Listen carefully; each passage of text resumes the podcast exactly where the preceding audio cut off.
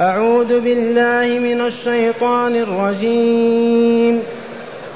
وإنك لتلقى القرآن من لدن حكيم عليم. إذ قال موسى لأهله إني آنست نارا سآتيكم منها بخبر أو آتيكم بشهاب قبس لعلكم تصطلون. فلما جاءها نودي أن بورك من في النار ومن حولها وسبحان الله رب العالمين. يا موسى إنه أنا الله العزيز الحكيم. وألق عصاك. فلما رآها تهتز كأنها جان ولا مدبرا ولم يعقب. يا موسى لا تخف إني لا يخاف لدي المرسلون. إلا من ظلم ثم بد ثم بدل ثم بدل حسنا بعد سوء فإني غفور رحيم. معاشر المستمعين والمستمعات من المؤمنين والمؤمنات قول ربنا جل ذكره وإنك لتلقى القرآن من لدن حكيم عليم. هذا قول الله عز وجل. قاله لمن؟ لرسوله ومصطفاه نبينا محمد صلى الله عليه وسلم. وإنك لتلقى القرآن الكريم من لدن حكيم عليم الذي هو الله جل جلاله وعظم سلطانه. وبهذا أبطل تلك الفرية وهزم تلك الدعوة من أن الرسول يتلقى ما يتلقاه من الشياطين. فأخبر تعالى أنه يتلقاه من الله العزيز الحكيم العليم. وإنك لتلقى أي تتلقى القرآن من أين من لدن من عند حكيم عليم ألا هو الله عز وجل. الحكيم الذي يضع كل شيء في موضعه العليم بظواهر الأمور وبواطنها أوائلها وآخرها وهو الله جل جلاله وعظم سلطانه. فقررت هذه الآية أن النبي صلى الله عليه وسلم يتلقى الوحي من الله والقرآن وحي أوحاه الله إليه. فليس كما يقول الكاذبون والمفترون بأنه يتلقاه من الشياطين. ففي الآية تقرير النبوة المحمدية. والله إن محمدا لرسول الله صلى الله عليه وسلم. وكيف لا؟ وهو يتلقى القرآن من الله عز وجل. وإنك لتلقى القرآن من لدن حكيم عليم. ألا وهو الله سبحانه وتعالى. ثم قال له إذ قال موسى لأهله أذكر. وهنا بداية قصص وسيستمر إلى نهاية السورة. يقص تعالى هذا القصص ليثبت أنه أرسل محمد صلى الله عليه وسلم فهو نبي ورسول. فلو لم يكن نبيا ورسولا من أين له هذا القصص؟ هل عاش تلك القرون وعاصرها؟ أم كيف وصل إلى ذلك؟ وبينه وبينها آلاف السنين. ما هو إلا نبي رسول يوحي الله تعالى إليه بما شاء أن يوحي إليه من الشرائع والأحكام والآداب والأخلاق فهو قطعا رسول الله. إذ قال موسى لأهله عرفنا عن موسى عليه السلام وأنه موسى بن عمران أحد أنبياء بني إسرائيل ورسلهم. تذكرون ما جاء في سورة القصص وفيها بداية القصة أن فرعون أصدر أمره على بني إسرائيل أن يقتل ويذبح الأطفال. رجال السياسة قالوا له هذا الشعب له شأن وله مستقبل وكان كما كان فلا يؤمن أبدا منه. فماذا تصنع يا حاكم يا ملك اذبح الذكور وأبق الإناث. يذبح أبناءهم ويستحيي نساءهم. ثم فترة من الزمن رأى المسؤولون والسياسيون أن اليد العاملة تنتهي والبلاد في حاجة إلى اليد العاملة بلاد زراعة وصناعة فأمروه أن أو أوحوا إليه أن يذبح الأطفال سنة ويبقي الآخرين سنة. فشاء الله أن السنة التي لا تذبح فيها الأطفال ولد فيها هارون عليه السلام. تدبير الله. السنة التي يذبح فيها الأطفال ولد فيها موسى. فأوحى الله إلى أم موسى أن يرضعيه فإذا خفت عليه فألقيه في اليم ولا تخافي ولا تحزني إنا رادوه إليك وجاعلوه من المرسلين. وفعلت. فالتقطه آل فرعون ليكون لهم عدوا وحزنا.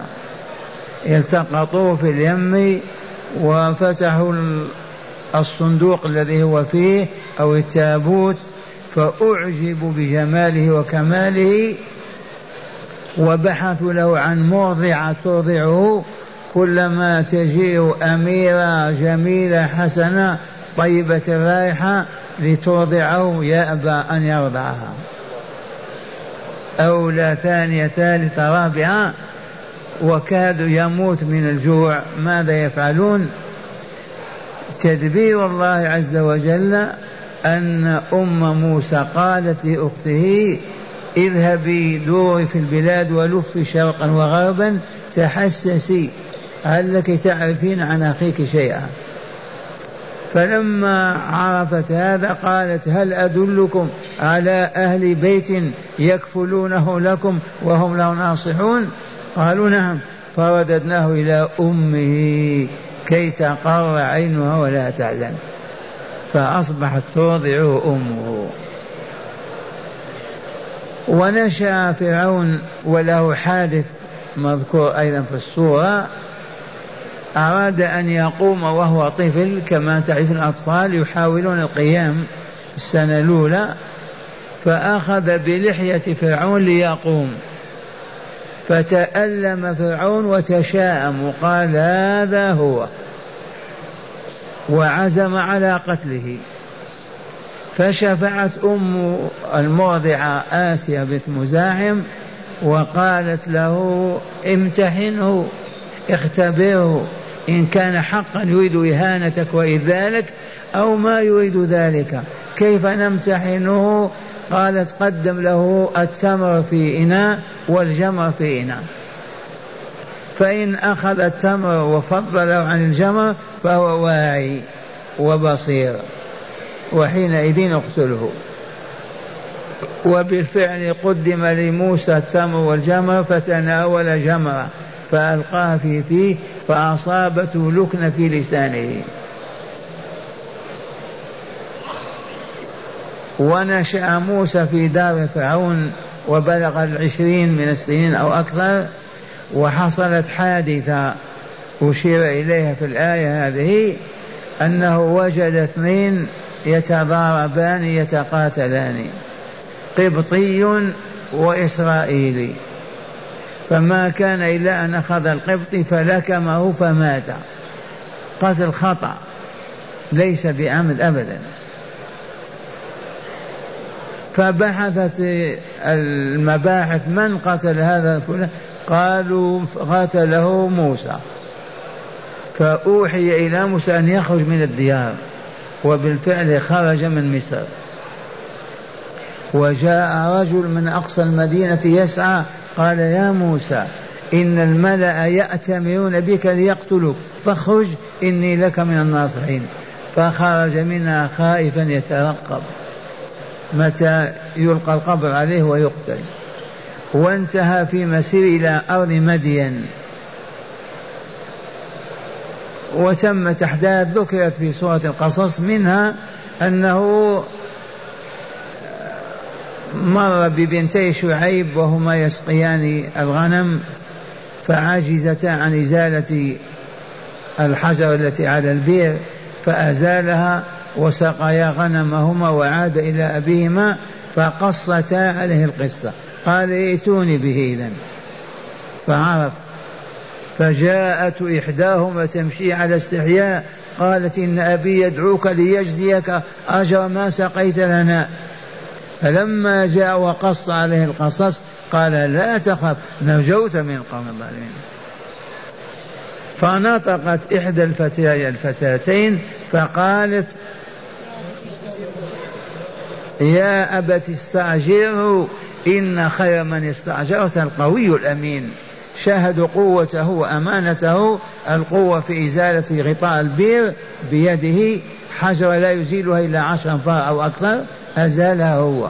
والأمين لما كان يمشي مع الفتاتين أو مع الفتاة كانت الرياح تزيل بعض ثيابها عن جسمها فقال لا امشي ورائي ودليني على الطريق بحجر. أبى أن يمشي معها ولا أن يمشي وراءها بل امشي ورائي ودليني على الطريق. فعرفت أنه أمين وحقا إنه أمين. إذا فعرض عليه أن يزوجه إحدى ابنتيه فزوجه على صداق هو أن يرعى له الغنم ثمان سنوات أو عشر إن أراد أن يتفضل بسنتين. وبالفعل قضى مع شعيب عشر سنوات وأنجبت زوجته أولادا وخرج بها يريد الديار المصرية ليعود إلى أمه وإخوته. وهنا بدأت هذه القصة فقال تعالى إذ قال موسى لأهله إني آنست نارا. هم في ليالي باردة والظلام ومشي من بلاد شعيب جهة الأردن إلى مصر. فقال لأهله أي لزوجته وأولاده وهنا دليل على أن الرجل هو الكافل للزوجة والولد المسؤول عنهما. إني آنست نارا أي أبصرت نارا وقد شاهد بالفعل شجرة خضراء والنار تلتهب فيها. فقال لهم امكثوا هنا أنا آتيكم بقبس من النار هذه نستدفي به. فلما دنا من الشجرة وإذا هي أنوار إلهية. فاسمعوا ما أخبر تعالى به فقال إذ قال لأهله إني آنست نارا سآتيكم منها بخبر أجد صاحب النار يدلنا على الطريق لأنهم ضاعوا في الطريق ما هي معروفة عندهم. ما هي طريق معبد تايهين. إذا أو آتيكم بشهاب مقبوس مأخوذ من هذه النار. لعلكم تصطلون أي تستدفئون به وتدفعون هذا البرد عن أنفسكم. يخاطب زوجته وأولاده. فلما جاءها أي وصل إلى تلك الشجرة من شجر العليق وهي خضراء والأنوار تلوح فيها. فلما جاءها نودي ناداه ربه أن بورك من في النار ومن حولها؟ باركها الله وبارك من فيها وهو موسى عليه السلام. وسبحان الله رب العالمين. وسبحان الله رب العالمين.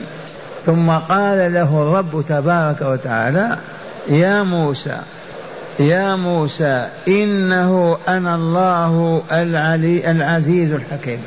لما دنا من النار التي هي أنوار إلهية وقرب منها ناداه الرب تبارك وتعالى فقال له يا موسى إنه أنا الله العزيز الحكيم. هذه الأنوار أنواري والله نور. كيف يرى أنا الله العزيز الغالب الحكيم فيما أشرع وأقنن وفيما أعطي وأمنع. فطمأنه وعرفه بربه. هذه أول بداية الوحي الإلهي. هنا بدأت النبوة الموسوية والرسالة الموسوية. يا موسى إنه أنا الله العزيز الحكيم. وألق عصاك وفي يده عصا كان يسوق بها الغنم ويرعى بها الغنم ويروى أن هذه العصا من عهد آدم. تناقلها الأنبياء نبيا بعد نبي حتى انتهت إلى شعيب ومنه إلى موسى. ولا حرج. عصا في يده سأله ربه وما تلك بيمينك يا موسى؟ قال هي عصاي أتوكل عليها وأرش بها على غنمي ولي فيها مآرب أخرى. كما في سورة طه. إذا قال وألق عصاك من يدك. فألقاها فإذا هي وألق عصاك فلما رآها تهتز كأنها جان ولا مدبرا ولم يعقب. الجان نوع من الحياة خفيفة السرعة تقفز ترتفع وتنخفض. والجمع جنان كما أوصانا الرسول بجنان المدينة. إذا تهتز كأنها جن ولا رجع إلى الوراء خايف. قطعا لما لا يخاف؟ يخاف. كانت عصا تحولت إلى ثعبان تهتز. ولا مدبرا ولم يعقب ما رجع. إذا ناداه الرب تعالى بقوله يا موسى لا تخف. موسى خاف قطعا لأنه بشر. يخاف مما يخافه الناس. ثعبان أمامه يهتز وهو جان. فلما خاف قال له الحق تعالى يا موسى لا تخف إني لا يخاف لدي المرسلون. الرسل ما يخافون عندي وأنت رسولي.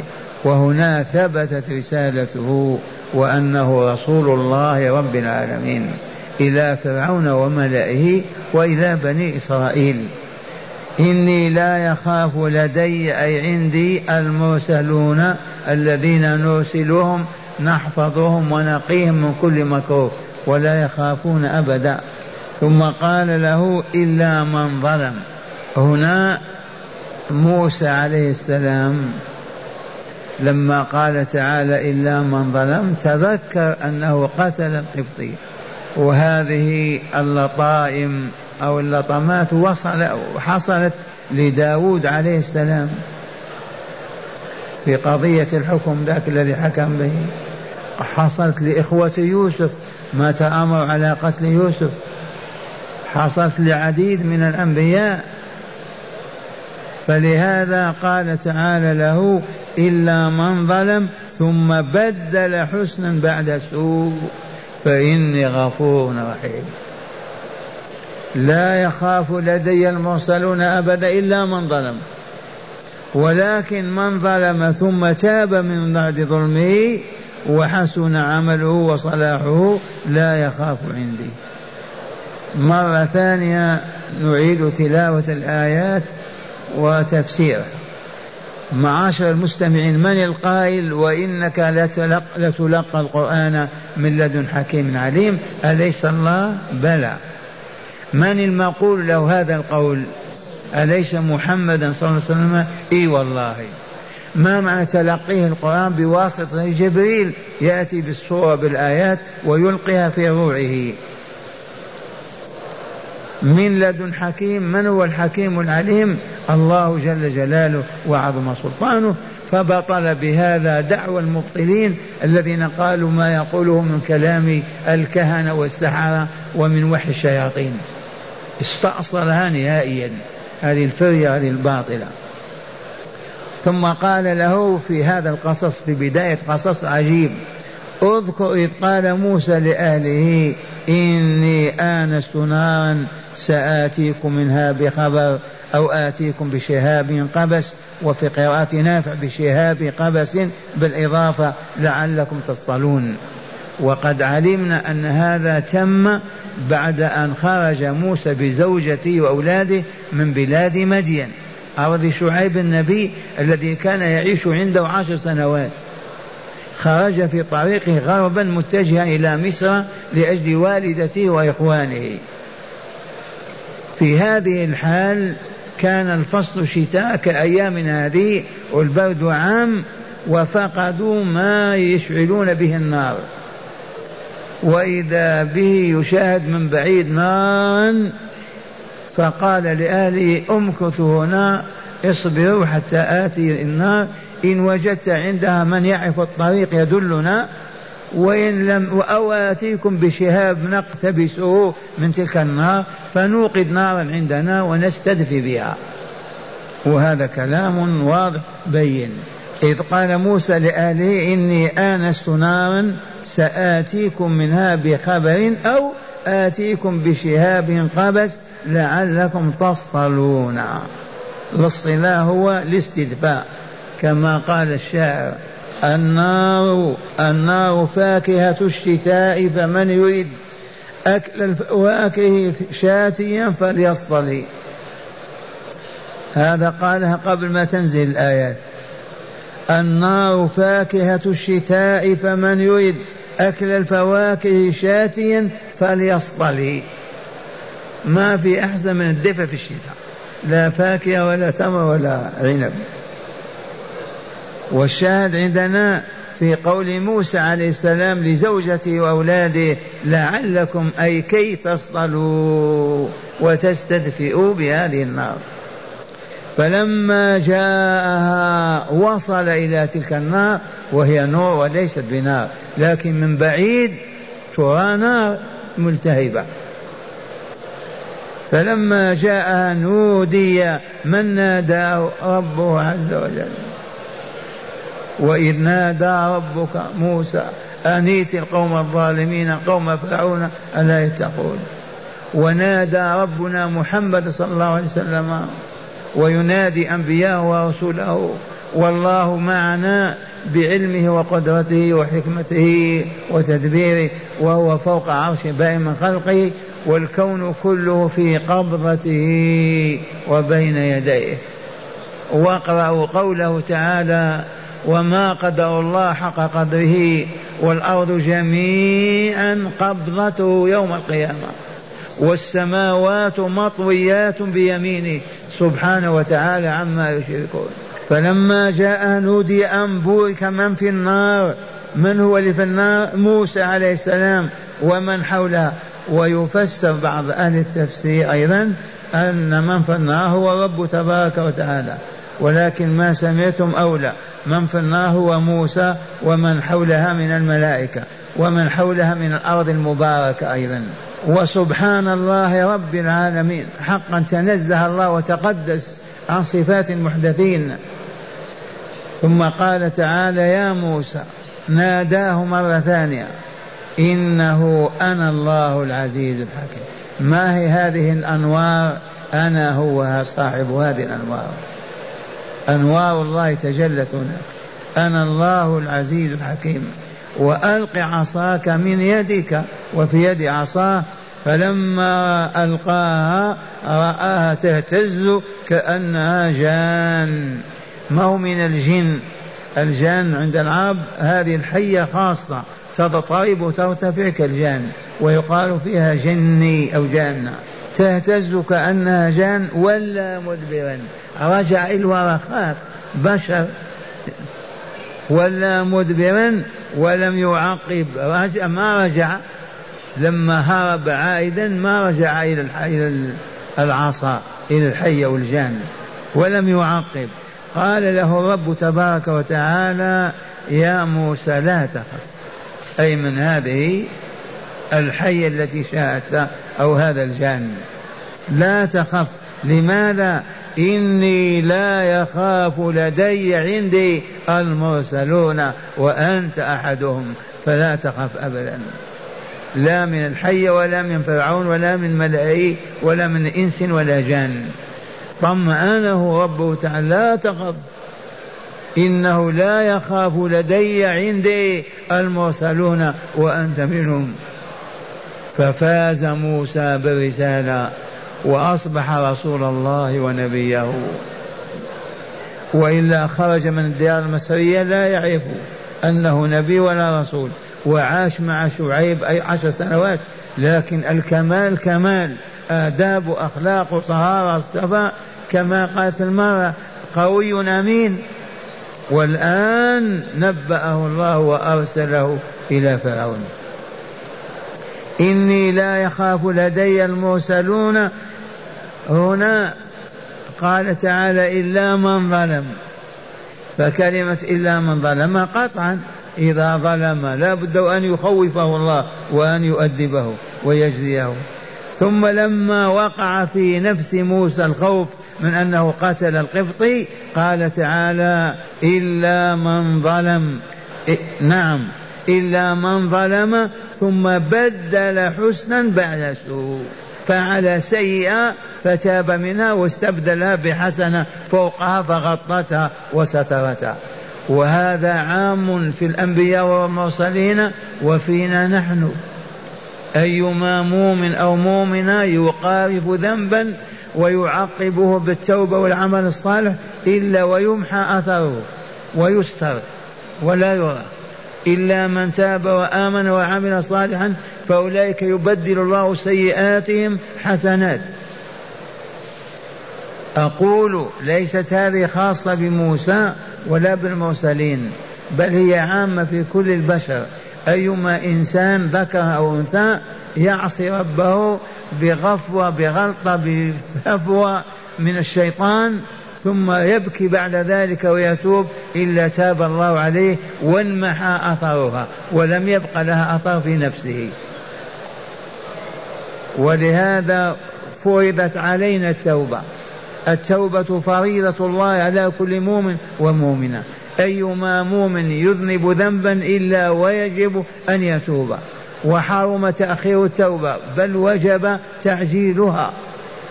ولا يحل أن تقول أتوب اليوم الخميس المقبل أو الشهر الفلاني. تب على الفور حتى ينمحي أثر ذلك الذنب. إلا من تاب وآمن وعمل عمل صالح الآية من سورة الفرقان. وهنا يقول تعالى إلا من ظلم ثم بدل حسنا بعد سوء. ما الحسن؟ السيء الحسنة والسوء السيئة. استبدل السيء بالحسن. فلا خاف فلا خوف عليه. فإني غفور له رحيم به.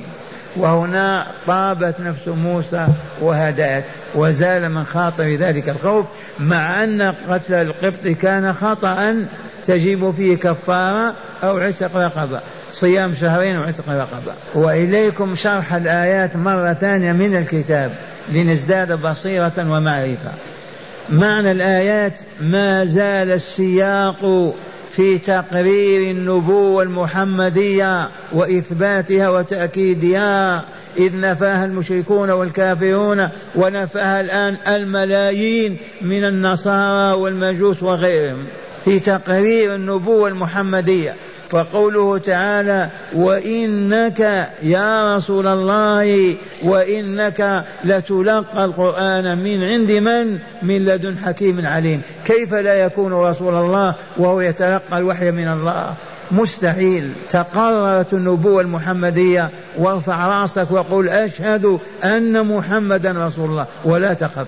قال يخبر تعالى رسوله بأنه يلقى القرآن يلقى القرآن ويحفظه ويعلمه منين؟ من لدن حكيم في تدبيره عليم بخلقه وهو الله جل جلاله وعظم سلطانه. وقوله تعالى إذ قال موسى اذكر يا رسولنا اذكر لمنكر الوحي والمكذبين بنبوتك.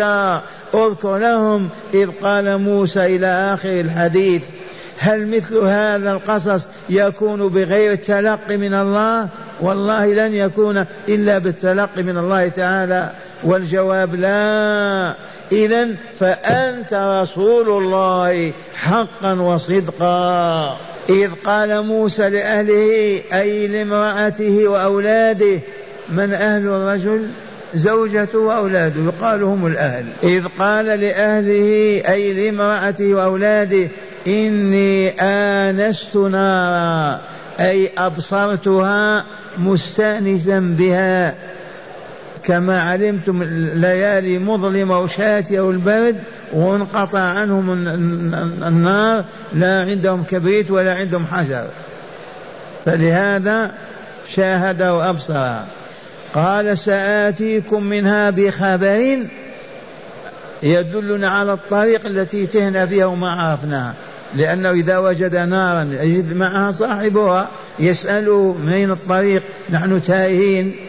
فقال أو آتي سآتيكم منها بخبر أو آتيكم بشهاب قبس لعلكم تصطلون أي تستدفئون إذ كانوا في ليلة شاتية باردة وقد ضلوا طريقهم وأخطأوا. ما كانت الطرق كما هي الآن معبدة. وقوله تعالى فلما جاءها أي النار نودي أي ناداه ربه تعالى قائلا أن بورك من في النار ومن حولها. أي تقدس من في النار التي هي نور الله جل جلاله وهو موسى عليه السلام ومن حولها من أرض القدس والشام. والله أعلم. اسمعوا هذه اللطيفة من من الشيخ. للخلاف الموجود في شرح هذه الآية. والله أعلم بمراده من كلامه. وأنا وإنا لنستغفره ونتوب إليه.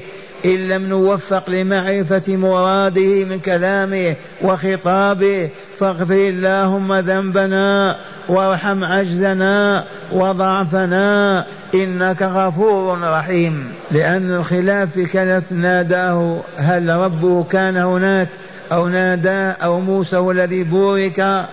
خلاف كثير في التفاسير. فالطريق السليم ما سمعتم. ماذا نقول؟